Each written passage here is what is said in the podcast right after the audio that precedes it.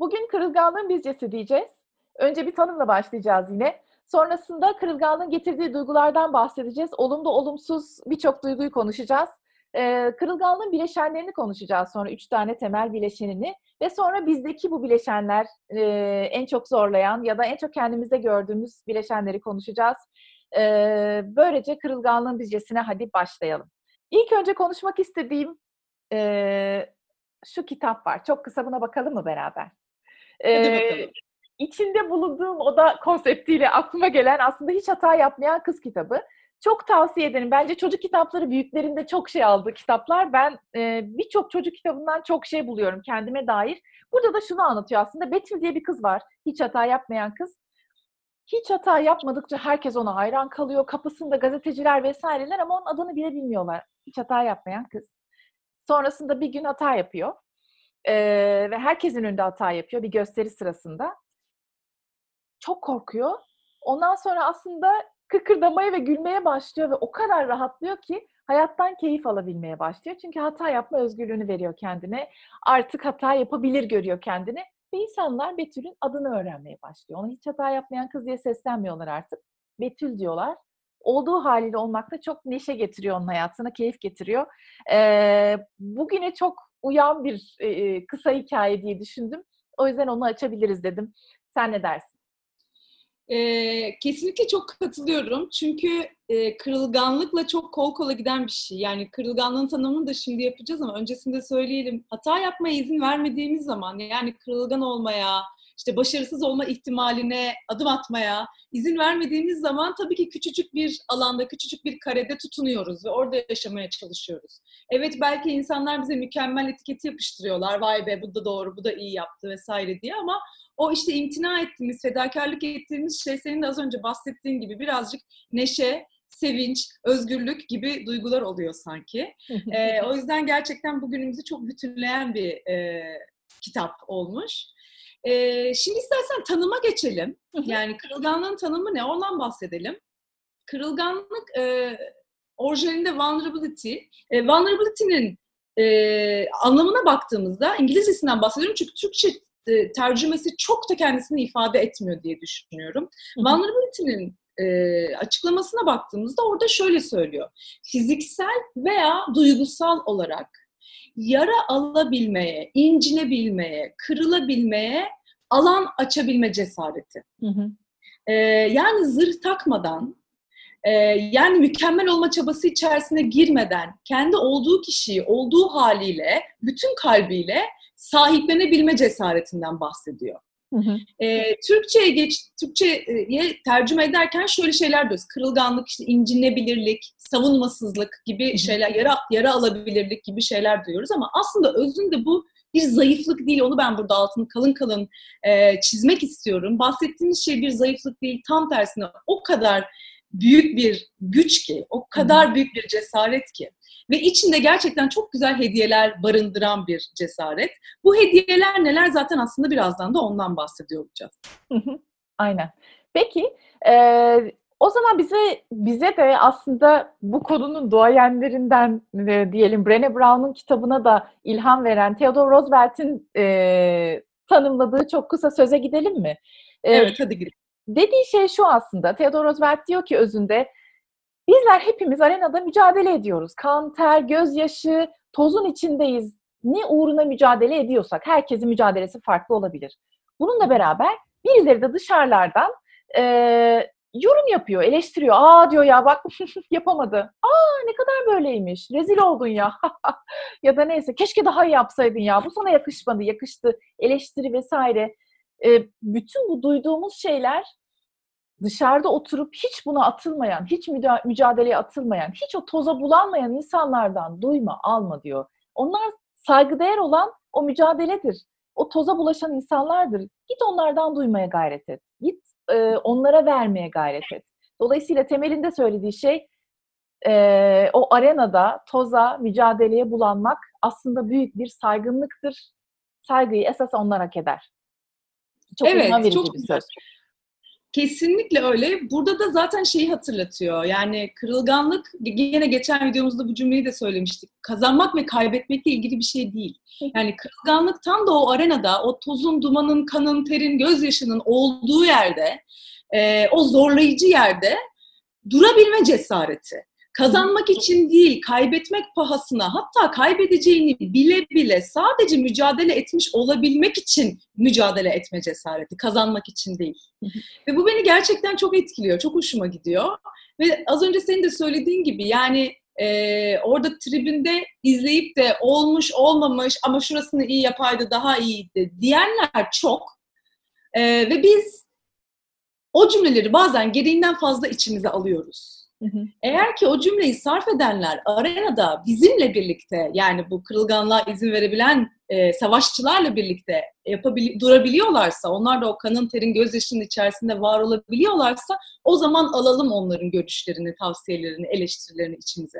Ama eğer ki o arenada bir kere bile var olmamış, kırılgan olmaya cesaret edememiş, başarısız olmak riskini e, göz önünde bulunduramamış kişilerden o almayalım o geri bildirimi, almayalım o eleştiriyi ya da alıyorsak da filtreleyerek alalım. Çok içimize koymayalım. E, çok böyle canımız orada atmasın istiyorum aslında. Bu da aklıma şu soruyu getiriyor aslında bütün bunları konuşmak. O arenada mücadele ederken, o tozun içindeyken o kafanı kaldırdığında göz göze gelebileceğin, göz göze gelme cesaretini gösterebileceğin kimler var hayatında? Gönülden orada olmasını istediğin, buna şahit olmasını istediğin kimler var hayatında? Çünkü e, seni eleştirmeden alabilecek, seni olduğun halinle, hatanla, e, mücadelenle, tozunla, kirinle, neyse üstündeki, onunla kabul edebilecek insanlarla göz göze gelmek güç veriyor e, orada olarak. E, bir yandan yakalanma duygusuyla değil de işte buradayım deme cesaretiyle orada oluyorsun. Diğer taraftan da bu bağı kurdukça güçleniyorsun ki olumlu duygularda yine e, bunu konuşmaya devam edeceğiz. Bir de diğer taraf var. Orada olsa da olmasa da bir şekilde konuşan ama aslında çok da e, gözümü gö- götürmeyeceğim, bakmak istemediğim ya da duymak istemediğim insanlar var. Hayatın içinde bunları düşünmek bir fırsat olabilir. Bu hikayeleri kiminle paylaşacağımızı e, fark ederken diye düşündüm. Evet ve bir önceki videomuzda cesaretten bahsetmiştik ya hani o içerideki cesareti arttırabilmek için belki bilerek, isteyerek, seçerek o kişileri o kırılganlığımızda gözümüzü uzattığımızda, yani gözümüzü kaldırdığımızda bakabileceğimiz, orada olmasını isteyeceğimiz kişileri etrafımızda barındırmak, onlardan o cesareti almak çok iyi olabilir. Ee, bir, bir yol olabilir. Bir de sen bunu söylerken aklıma şu geldi Müge. Ee, düş memeye çalışmak çok beyhude bir çaba. Yani düşeceğiz. Yani düşüyoruz da hep. O yüzden e, senin kitabını çok beğendim aslında. Çünkü orada bir düşmeme çabası var. Doğru yürüyen. O yüzden düz yolda yürüme çabası var. Ama düz yolda yürürken ben birçok kez belki de manzarayı göremiyoruz. Çiçekleri, böcekleri, kuşları göremiyoruz. Çünkü düşmeme çabasında ilgimiz odamız. Onlar geçiyor olsa da algımıza girmiyor belki de. Ve hani düşsem de kalkarım, düşsem de yani o kırılganlığımla, o işte yara alma ihtimalimle barınabilirim ve etrafımda doğru kişileri tutarak beni yargılamayacak, bana şefkati gösterecek olan doğru kişileri tutarak yoluma devam edebilirim dediğimizde bence bundan büyük bir ödül yok insanın e, yaşayabileceği ve tadabileceği. Öyle hissediyorum şu anda. Hmm, güzel. Ee, yürümeye başlamak ya da işte ilk bisiklete binmeye başlamak, ilk bir şey yapmaya başlamak geldi e, aklıma. Yani birine şahit olurken olsun diyorsun bir dahaki sefere daha yaparsın. Dert değil. Bir dahaki sefere daha yaparsın. Düştün ama kalkacaksın. Bir bebek emekliyor yürüyeceksin. O, böyle böyle öğreniyorsun. Böyle böyle öğreniyorsun dışarıya ve o büyürkenki süreçte çok e, olabilir geliyor. Ama yetişkin olduğumuzda olamaz geliyor. Yani mükemmel olmalıyım ya. Hiç hata yapmamalıyım ki. Ya hata yaptığımı görürlerse, ya bu halimi sevmezlerse, ya benim bu halimi e, eski halim kadar iyi bulmazlarsa, o sakladığım halim kadar iyi bulmazlarsa, bu da birazcık hem güven hem açıklık el ele gidiyor. Yani ben insanlara her şeyimi, herkese bütün hikayelerimi mi anlatayım? Bütün düştüğüm yerleri mi anlatayım? Bu da değil. Biraz anlatayım, bakayım bakayım güvenebilecek miyim? Nasıl geliyor karşıya? Çünkü birbirimizi incitmek için de bazen kullanabiliyoruz bu hikayeleri. Biz insanoğlu çok da böyle tatlış, ay hani sarayım sarmalıyım tarafında da değiliz. Özellikle iş hayatında bunu konuşurken çok duyuyoruz. Yani bunu açarsam benim karşıma gelebilir daha sonra bu. O yüzden tutmam daha iyi. Ama söylemeyeyim daha iyi. O beni güçlü görsünler. Bir şekilde o hataları örteriz ya da o yapamazlıkları örteriz tarafı daha çok duyduğumuz şey e, profesyonel hayat tarafında.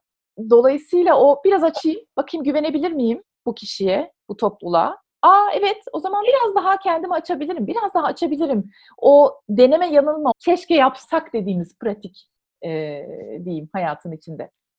Aslında şu anda şeyde bir giriş yapmış olduk. Kırılganlığın beraberinde getirdiği duygulara da giriş yapmış olduk. Ee, kırılganlığın beraberinde getirdiği rahatsız edici bir takım duygular var. Bir kısmından bahsettin. Nedir bunlar? İşte utanç, eyvah görürlerse ya beni beğenmezlerse, kendini yetersiz hissetme, ya işte eski mükemmel halimi daha çok severlerdi. Artık bu e, hepimizde olan aslında ama niyeyse kendi kibirimizden mi neyimizden bilmiyorum ama bize yakışmadığını düşündüğümüz için ifşa etmek istemediğimiz özelliklerimizi görürlerse bizi yeteri kadar beğenmezler, takdir etmezler, onaylanma, onaylamazlar hissi yani Hı-hı. yetersizlik hissi. Ee, bunun dışında tabii ki bunların beraberinde getirdiği o kaygılar, korkular ve belirsizlikler. Bunların hepsi aslında e, kırılganlığa alan açtığımızda kırılganlığın peşi sıra hissetme, hissedebilmeye aday e, duygular. Hı hı. O yüzden korkutuyor. O yüzden zor kırılgan olabilmek. O yüzden zor o yara almaya açık e, hale geçebilmek. Bununla beraber e, sadece böyle kaçındığımız ve rahatsız eden duygular gelmiyor. Aynı senin kitapta da bahsetmiş olduğun gibi sevgi de bununla birlikte geliyor. Daha bütünsel bir şekilde sevebiliyoruz karşımızdakini ya da onun bizi sevmesine izin verebiliyoruz. Daha koşulsuz, daha bütünsel, e, neşeye, e, alan açabilmiş oluyoruz. Mutluluğa alan açabilmiş oluyoruz. Daha keyifli, daha güzel oluyor her şey. İşte kuşları, çiçekleri, böcekleri daha görebilir hale geliyoruz. Hı hı. Ve tabii ki bir taraftan da kendimizi daha cesur hissediyoruz. Daha ait hissediyoruz. Daha kendimiz olduğumuz zaman, parçası hı hı. olduğumuz bütünle de daha hemhal oluyoruz gibi hı hı. geliyor. Çok güzel söyledin. Bir sürü olumsuz duygular ve de aslında çok da keyifli duygular da var arka tarafta bir yerde. Kendimizi olumsuzlardan korumaya çalışırken seçerek duygulara kapatamıyoruz kendimizi. Yani zorlayan yerlerden bir tanesi de bu galiba burada. Ben sadece olumsuzları yaşamayacağım. O yüzden olumsuzları görmezden geleceğim. Olumları göreceğim diyemiyoruz. Ee, o arka taraftaki karmaşık insanoğlunun içinde bir yerde duygulara kapatıyoruz. Dolayısıyla ben olumsuzdan kaçarken olumluyu da durduruyorum. Bu bir bireysel tarafı bu bahsettiklerimiz. Bunun bir de aslında kurumlarda yansıması da var tabii ki. Yani bu çok e, bu dönemlerde özellikle çok sıkça konuştuğumuz, e, paylaştığımız şeylerden bir tanesi. Şimdi yenilikçi, bir kere değişimden dönüşümden geçiyoruz hepimiz. E, hem bireyler hem kurumlar. Ve bu değişimden dönüşümden geçerken ihtiyaç duyduğumuz kaslardan bir tanesi tabii ki yenilikçilik. Ee, tabii ki takım olarak hep birlikte hareket edebilme kabiliyeti. Ee, tabii ki takımda güven. Ee, ve yani bununla birlikte e, işte inovasyon, az önce söylediğim gibi cesaret, hata yapmaya açık olabilme, deneme yanılma kültürünü içeride bir yerlerde inşa edebilme. Bunlara çok ihtiyacımız var. Bunları yaparken bununla beraber geliyor.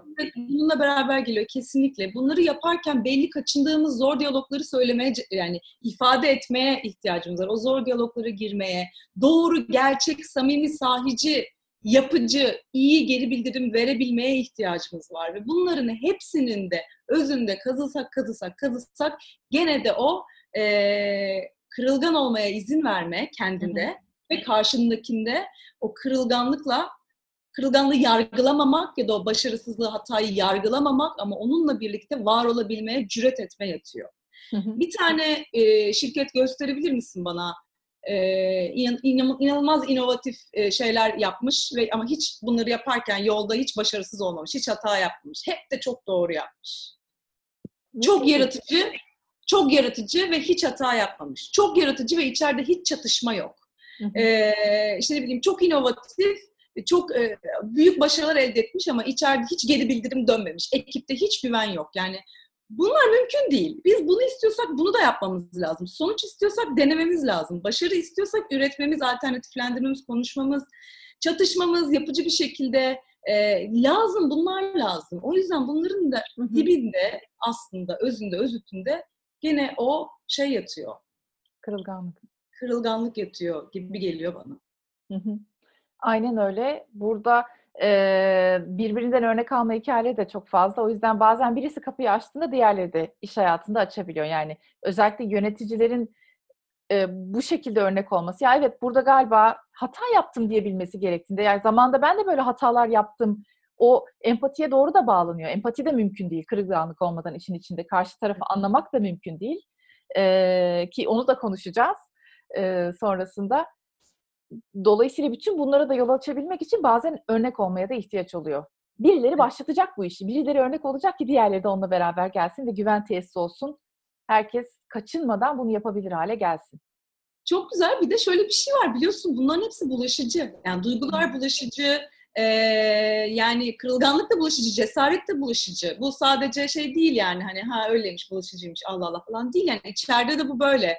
Ee, nörobilim diyor ki içeride aynalayan e, nöronlarımız var. Ayna nöronlarımız var. Dolayısıyla biz karşı tarafta gördüğümüz duyguyu istesek de istemesek de aynalıyoruz içeride. Çünkü öyle e, kurgulanmışız, e, öyle yaratılmışız. Ve bunları aynalarken de aslında kendimizde bize de bulaştırmış oluyoruz. Yani sevdiğimiz biri ağlarken gözümüzün dolması bu yüzden. Ya da işte birileri gülerken ortamda bir bakmışız bizim de yüzümüz gülmeye, yüzümüzde güler açmaya başlamış. Bu yüzden birilerinde görmüş olduğumuz o cesaret, o kırılganlığı alan açabilme bulaşıyor, ilham oluyor. Biz de o ilhamı alıp yaptığımızda zaten etkisi daha da fazla büyümeye başlıyor. Hı hı, kesinlikle. Güzel. Peki bileşenleri neler? Bileşenlerine geçelim. Aslında Brené Brown'u gene burada referans e, vereceğiz. Üç tane önemli faktörden bahsediyor Brené Brown kırılganlığı e, ölçümlerken. Diyor ki birincisi diyor risk. Hı hı. Risk var diyor kırılganlığın parçası olarak. İkincisi diyor belirsizlik. Hı hı. Ve üçüncüsü de duygusal görünürlük. Ve şöyle bir şey söylüyor, çok hoşuma gidiyor benim. Ee, bana bir tane cesaret örneği verin ki içinde risk, belirsizlik ve duygusal görünürlük olmasın. Hmm. Yani kim cesurdur gözünde e, ve hangi hareketinden dolayı ona cesur demişsindir bir düşün. Bu üç tane bileşenden en az bir tanesi mutlaka içinde vardır diyor. Hı hı. Ee, gerçekten de öyle. Bu arada bu üç bileşen aslında kol kola gidiyor. Yani hani biri varsa diğerleri yok değil. Yani hepsi birden de olabiliyor. Biri diğerini de doğurabiliyor. Bunların hepsi olabiliyor. Hı hı. Ee, risk belirsizlik getirebiliyor. Belirsizlik risk getirebiliyor. Duygusal görünürlük risk getirebiliyor falan. Bunların hepsi aslında birbirinin içinden geçiyor baktığımızda. Ee, bununla beraber şey bizi yani kişisel olduğunu düşündüğüm bir nokta var ya da durumsal olduğunu düşündüğüm bir nokta var. Hı hı. Bu bileşenlerden bir veya iki tanesi birazcık daha fazla zorlayıcı olabiliyor. Hı hı. Hepimiz için de bu sorunun cevabı farklı olabiliyor. Ee, mesela sana sorsam, senin için bu üç tane bileşenden hangisi e, daha bir zorlayıcı, daha bir böyle bir rahatsız edici gibi geliyor sana? Kırılganlığına alan açabilmek için. Ee, belirsizlik, risk ve e, duygusal görünürlük dediğinde o duygusal görünürlük konusunda çok e, daha rahat olduğumu düşünüyorum bir taraftan. Diğer taraftan belirsizlik ve risk kol kola. Hmm. Onu daha çok hissediyorum e, hayatımda. Belirsizlikle baş etmekte zorlandığımı düşünüyorum. Bir sis metaforum vardır benim hayatımda hep. Sisin içinden geçmek zordur. Hani oturduğum yerde çok sis oluyor yollarda. Ve o sis beni çok tedirgin eder. Dolayısıyla o ne çıkacak, ne olacak belirsizliği iyi gelmez. Fakat oturup bunu düşünürken kendimi şöyle buldum. Ee, bunun ayırdığına nasıl varabilirim diye düşündüğümde şunu fark ettim. Ee, riskli olan ve belirsiz olan yerlerde ne yapıyorum? riskli olmayan ve belirsiz olan yerlerde ne yapıyorum? Bunu karşılaştırdığımda risk daha büyük bir faktör benim için onu fark ettim. Yani risk daha önemli bir faktör. Belirsiz ve riskli değilse ama daha kolay yapıyorum, daha kolay orada oluyorum. Ama riski varsa, riski büyükse ee, onunla yüzleşmek. Ya arkasından ne olur ki? Acaba böyle mi olur ki? Ne kadar büyükse onun sonucu ne kadar büyük olma ihtimali varsa beni o kadar çok korkutuyor ve zırhımı o kadar kalınlaştırıyor. O yüzden risk benim için en büyük faktör ki e, birçok yerde ertelerim kararlarımı mesela. Acaba mı, mı böyle mi? O belirsizlikle beraber yoğururken riski almamak için elimden geleni yaptığım yerler vardır hayatta ama duygusal tarafta kendimi ortaya koyma şeyimin daha fazla olabildiğini düşünüyorum denklemin içinde. Yine durumsal. Ama e, risk diyeceğim özetle. Peki? Risk diyor musun? Risk. Tamam. Risk diyorum. Son kararım. Sende ne var? Hangisi en zorlayıcı? Ben de yani tabii ki üçü de çok e, barışık olduğum, hem çok iyiyim ben bunlarla falan dediğim bir şey değil. Risk de zorluyor, belirsizlik de zorluyor, duygusal görünürlük de zorluyor. Bana ilk e, göz kırpan ve daha böyle bir e, rahatsız eden e, duygusal görünürlük geldi. E, ve tabii ki burada da şey, e, daha ziyade işte korku, üzüntü ve öfke gibi yani seçerek gizleme çabası orada. Hı hı. Ee, belki bazen coşkuyu da gizlemeyi e, seçtiğim zamanlar oluyor. Bu galiba bana şundan dolayı göz kırpıyor. Farkında olmadan, yani benim çocukluğumdan beri farkında olmadan mimiklerimi fazlaca kullanmaya dair bir alışkanlığım var. Bilinç altlar, bilmeyerek yaptığım bir şey. Beni küçükken hep e, uyarırlardı böyle özellikle ortaokulda, lisede falan. Şey derlerdi, Emi kimi sevdiğin, kime gıcık olduğun o kadar belli oluyor ki. Yani hiçbir şey söylemene gerek yok diye. Ondan sonra böyle hani öyle bir artık ne oluyorsa bilmiyorum. Öyle bir böyle hedefe kilitlenip şöyle bakıyormuşum ki ondan sonra sürekli bir dirsek yerdim yani. Bu çok tanıdık bir duygu yani. Yapmasana öyle ne yapıyorum ki falan diye böyle. Ya bak, bakıyorsun ne biçim bakıyorsun falan diye. Bakmıyorum ya hani farkında değilim. Herhalde o zamanlarda böyle bunu bir yere mi kaydettim de ne oldu bilmiyorum. Sonra daha yetişkin e, dönemime geldiğimde öfkeyi, kızgınlığı, e, üzüntüyü, korkuyu gösteriyorum farkında olmadan, istemeden göstermeyeyim, tutayım. Hmm. Aman ağlarken görmesinler. Ee, hmm. aman üzülürken acımadı ki, hiç acımadı, bana hiçbir şey olmadı. Ben bak ne kadar güçlüyüm ve iyiyim işte bak gördüm falan. Ya da işte hani o korkusunu, öfkesini gösterme, göstermesin çünkü hani duygusal şeyi e, kendini regüle edebiliyor. Duygu yönetimi gerçekten çok iyi. Duygularını da hiç yönetmiyor demesinler diye. Hani orada aslında ikinci seviye korkulardan bahsediyorum. Geçen hafta Hı-hı. konuştuk yine. Ee, yani ben duygusal görünürlüğüme izin verirsem, benim o dediğim gibi seçerek, benim o andaki o istemediğim kork, e, duyguların görülmesine izin verirsem, beni onaylanmam, takdir edilmem, güçsüz, yetersiz görünürüm. Hı hı. Yani o kırılganlığın beraberinde getirdiği duygular var demiştik ya. Hı hı. Ee, bu eskiden çok daha kötüydü bu arada. Ama böyle son birkaç yıldır üzerinde çalıştığım da bir şey bu e, aslında ve yol aldığımı düşünüyorum. Artık eğitimlerde falan bir şeyler anlatırken katılımcılar gözlerimizin gözlerimin dolmasına izin veriyorum. İşte duygulandım diyebiliyorum falan. E, ifade edebilmeye izin veriyorum ama gidecek daha çok yolum olduğunu düşünüyorum. Bana göz kırpan duygusal görünürlük yani özetle. Hmm, güzel. Ee, bir taraftan da ikimizin de şu arkada görünür olmak hani ortada o arenadan bahsettik ya en başta. Kan, ter ve gözyaşına bulanmaktan bahsettik. Şu yaptığımız şu videoların ve hani şu ortada olma halinin de ne kadar kırılganlığa dair olduğunu düşündüm sen bunları anlatırken. O kırılganlığa izin verme e, tarafı çalıştıkça birbirimize yaslanabildiğimizi görmek ve buradan bir şey üretmenin de ne kadar iyi geldiğini fark ettim. O yüzden belki çok kırılgan alanlarda böyle bir ilişkiyi seçmek, yani yaslanacak biriyle beraber o kırılganlığı yaşamak. Hani o arenada kafanı kaldırdığında gözü işte e, göz göze gelebileceğin biri dedik ya. Göz göze gelebileceğin biriyle o kırılganlığı paylaşmak ve o duygulara beraber yaslanmanın işi kolaylaştırabileceğini düşündüm hayatın içindeki pratikte. O yüzden bazen çok zorlayan o risktir, belirsizliktir ya da o duygusal görünürlüktür. Herhangi hangisi zorluyorsa en çok durum sağlığın içinde beraber göz göze bakabildiğiniz insanlarla bunu yapıyor olmak da o beceriyi arttırıyor gibi hissettim. Biz bunu evet. ikimiz beraber şu anda yaşarken. Aynen öyle. Ben de aynı şeyi çok net e, hissettim. E, tam da verdiğin örnek gibi. Yani o düştüğün yerde gözünü kaldırdığında bakabileceğin ve seni yargılamayacak olan kişilerle aynen bizim bunu yaptığımız gibi bir şeyler e, var olabilmeye, barınabilmeye cüret ettiğinde bayağı iyileşiyorsun. Yani yaraların da iyileşiyor. E, iyi de geliyor. Evet o zırhından bir böyle kolunu çıkarıyorsun en azından. Evet. Şunu evet. giysem de olurmuş ya. Olabilir. Dur bakalım. Buraya Hafif- kadar gelecek miyiz bilmiyorum dur bakalım. Hafif. Bakalım yavaş yavaş.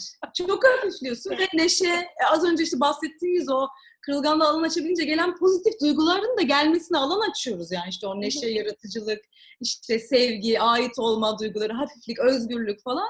Bunlara da alan açıyoruz. Yani çok canlı bir örneğini yaşıyoruz şu anda Evet, e, diye düşünüyorum.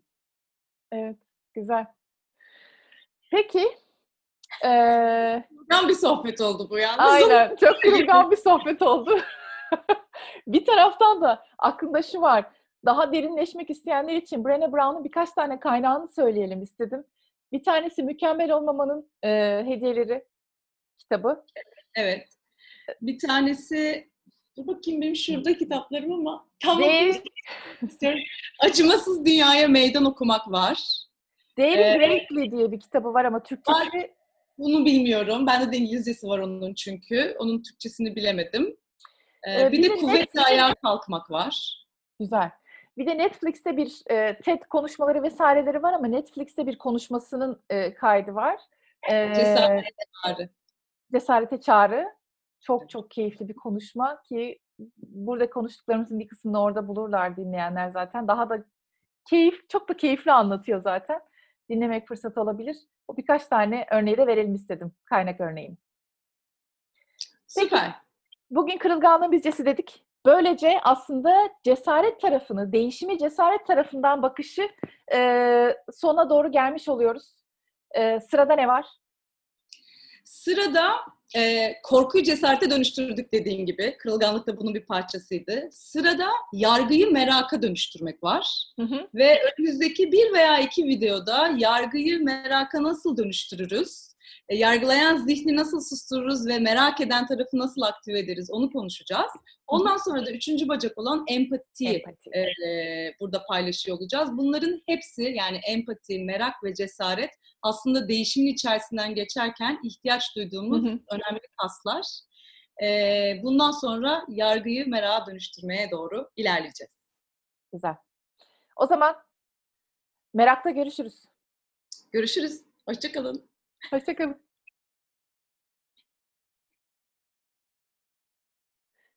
Peki bunları konuşurken aslında şu geldi aklıma. Biraz daha derinleşmek için fırsat olabilir. Birkaç tane kaynak verelim istersen.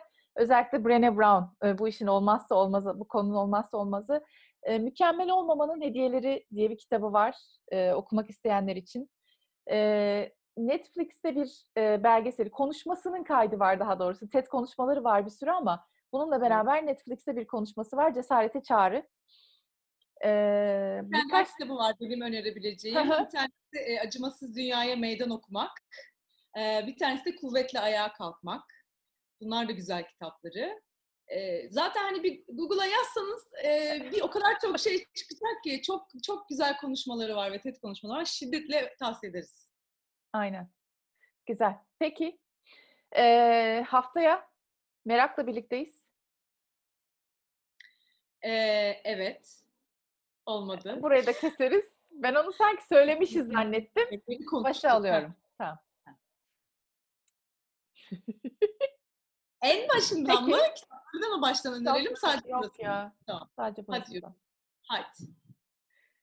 Peki. ee, bir daha peki. bugün bugün kırılganlığın bizcesi dedik ve aslında korkuyu cesarete dönüştürme tarafını tamamladık. kır- Kırılganlığı da konuşarak. Ve bundan sonra ne var?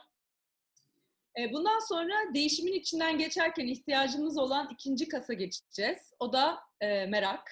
Hı hı. Yargıyı meraka nasıl dönüştürebiliriz? Onun üzerine konuşuyor olacağız önümüzdeki e, bir, iki konuşmada.